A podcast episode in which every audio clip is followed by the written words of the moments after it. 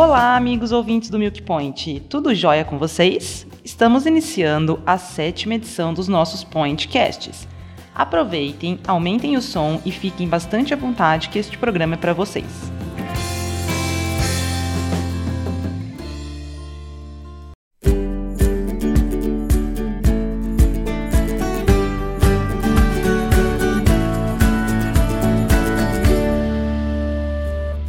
Eu sou a Raquel, zootecnista e coordeno conteúdo do Milk Point. Hoje, o meu convidado é Eduardo Weisberg, que é presidente da Associação Brasileira das Indústrias e do Setor de Sorvetes, a ABIS. Um dos principais objetivos da BIS é unificar o Brasil em prol do sorvete e desenvolver o mercado para que ele cresça e atinja patamares condizentes com o seu potencial de consumo. E, claro, também sempre focada na responsabilidade socioambiental.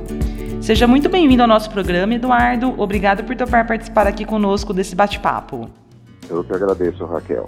Então vamos lá. Eduardo, a BIS hoje ela representa toda a cadeia produtiva do sorvete no Brasil, né? Inclusive as sorveterias e gelaterias artesanais. Como que funciona, né, o trabalho na prática da BIS e desde quando vocês existem? Tá, é, a BIS foi fundada em 2002 Tá? E ela representa realmente toda a cadeia produtiva, como você mesma é, comentou. E tem o objetivo de contribuir para o desenvolvimento contínuo das nossas empresas, tá? por meio de divulgação das vantagens, benefícios do sorvete, ressaltando sempre sua qualidade e seu valor nutritivo.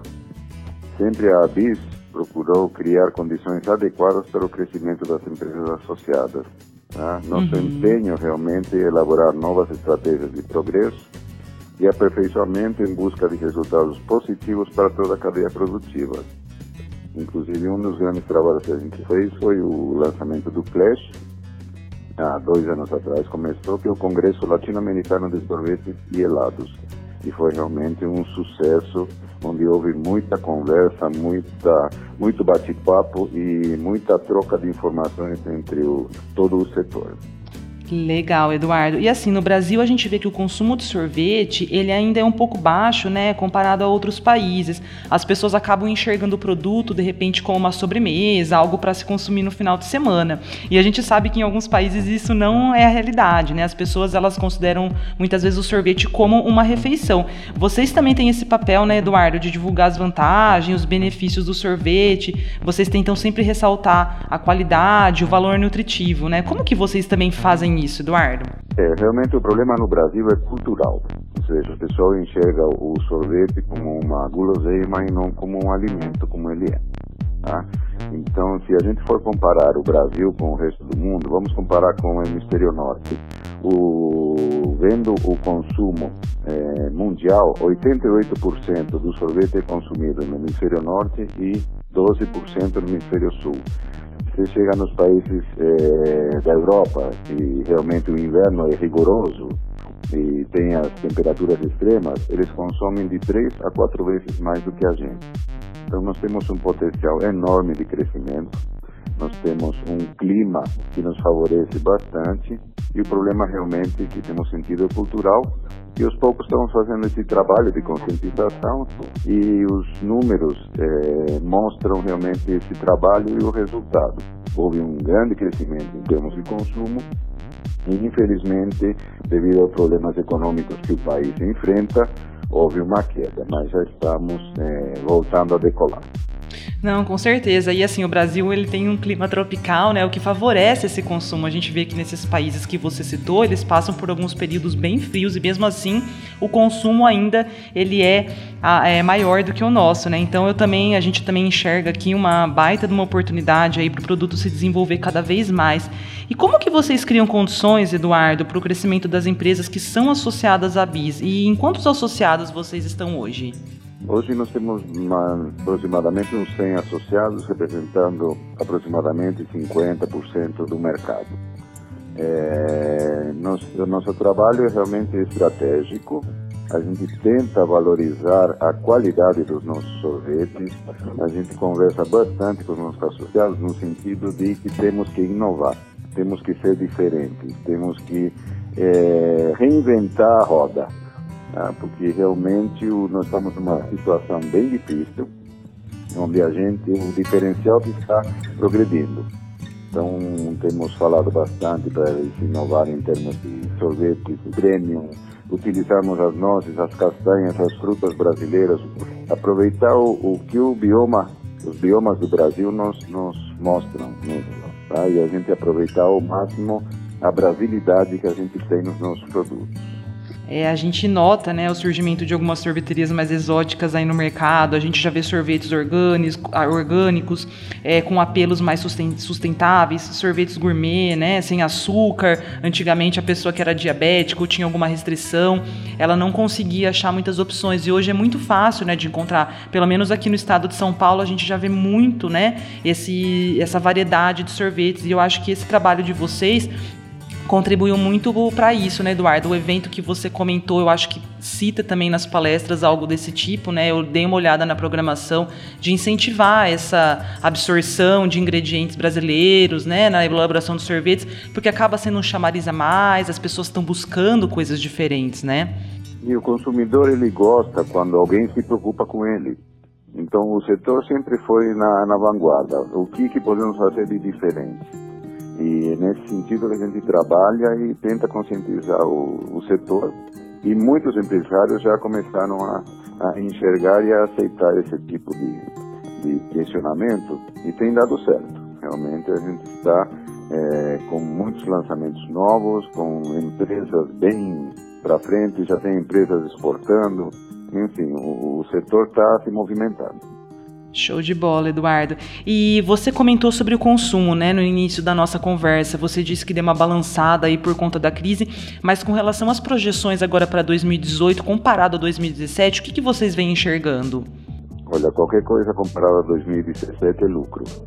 Tá? Do jeito que realmente está o, país, a gente acredita que fecharemos o ano no positivo, mas não vai ser nenhum número astronômico né? é, porque também ainda temos mais três meses de, de, do ano, não sabemos o que vai acontecer em termos eleitorais, não sabemos como que vai é, ficar a economia, nós consumimos algumas matérias-primas que são importadas, que vêm pelo valor do dólar, o dólar já está ficando caro, isso vai ter um reflexo no preço final, enfim, estamos numa incerteza é, econômica muito, muito grave.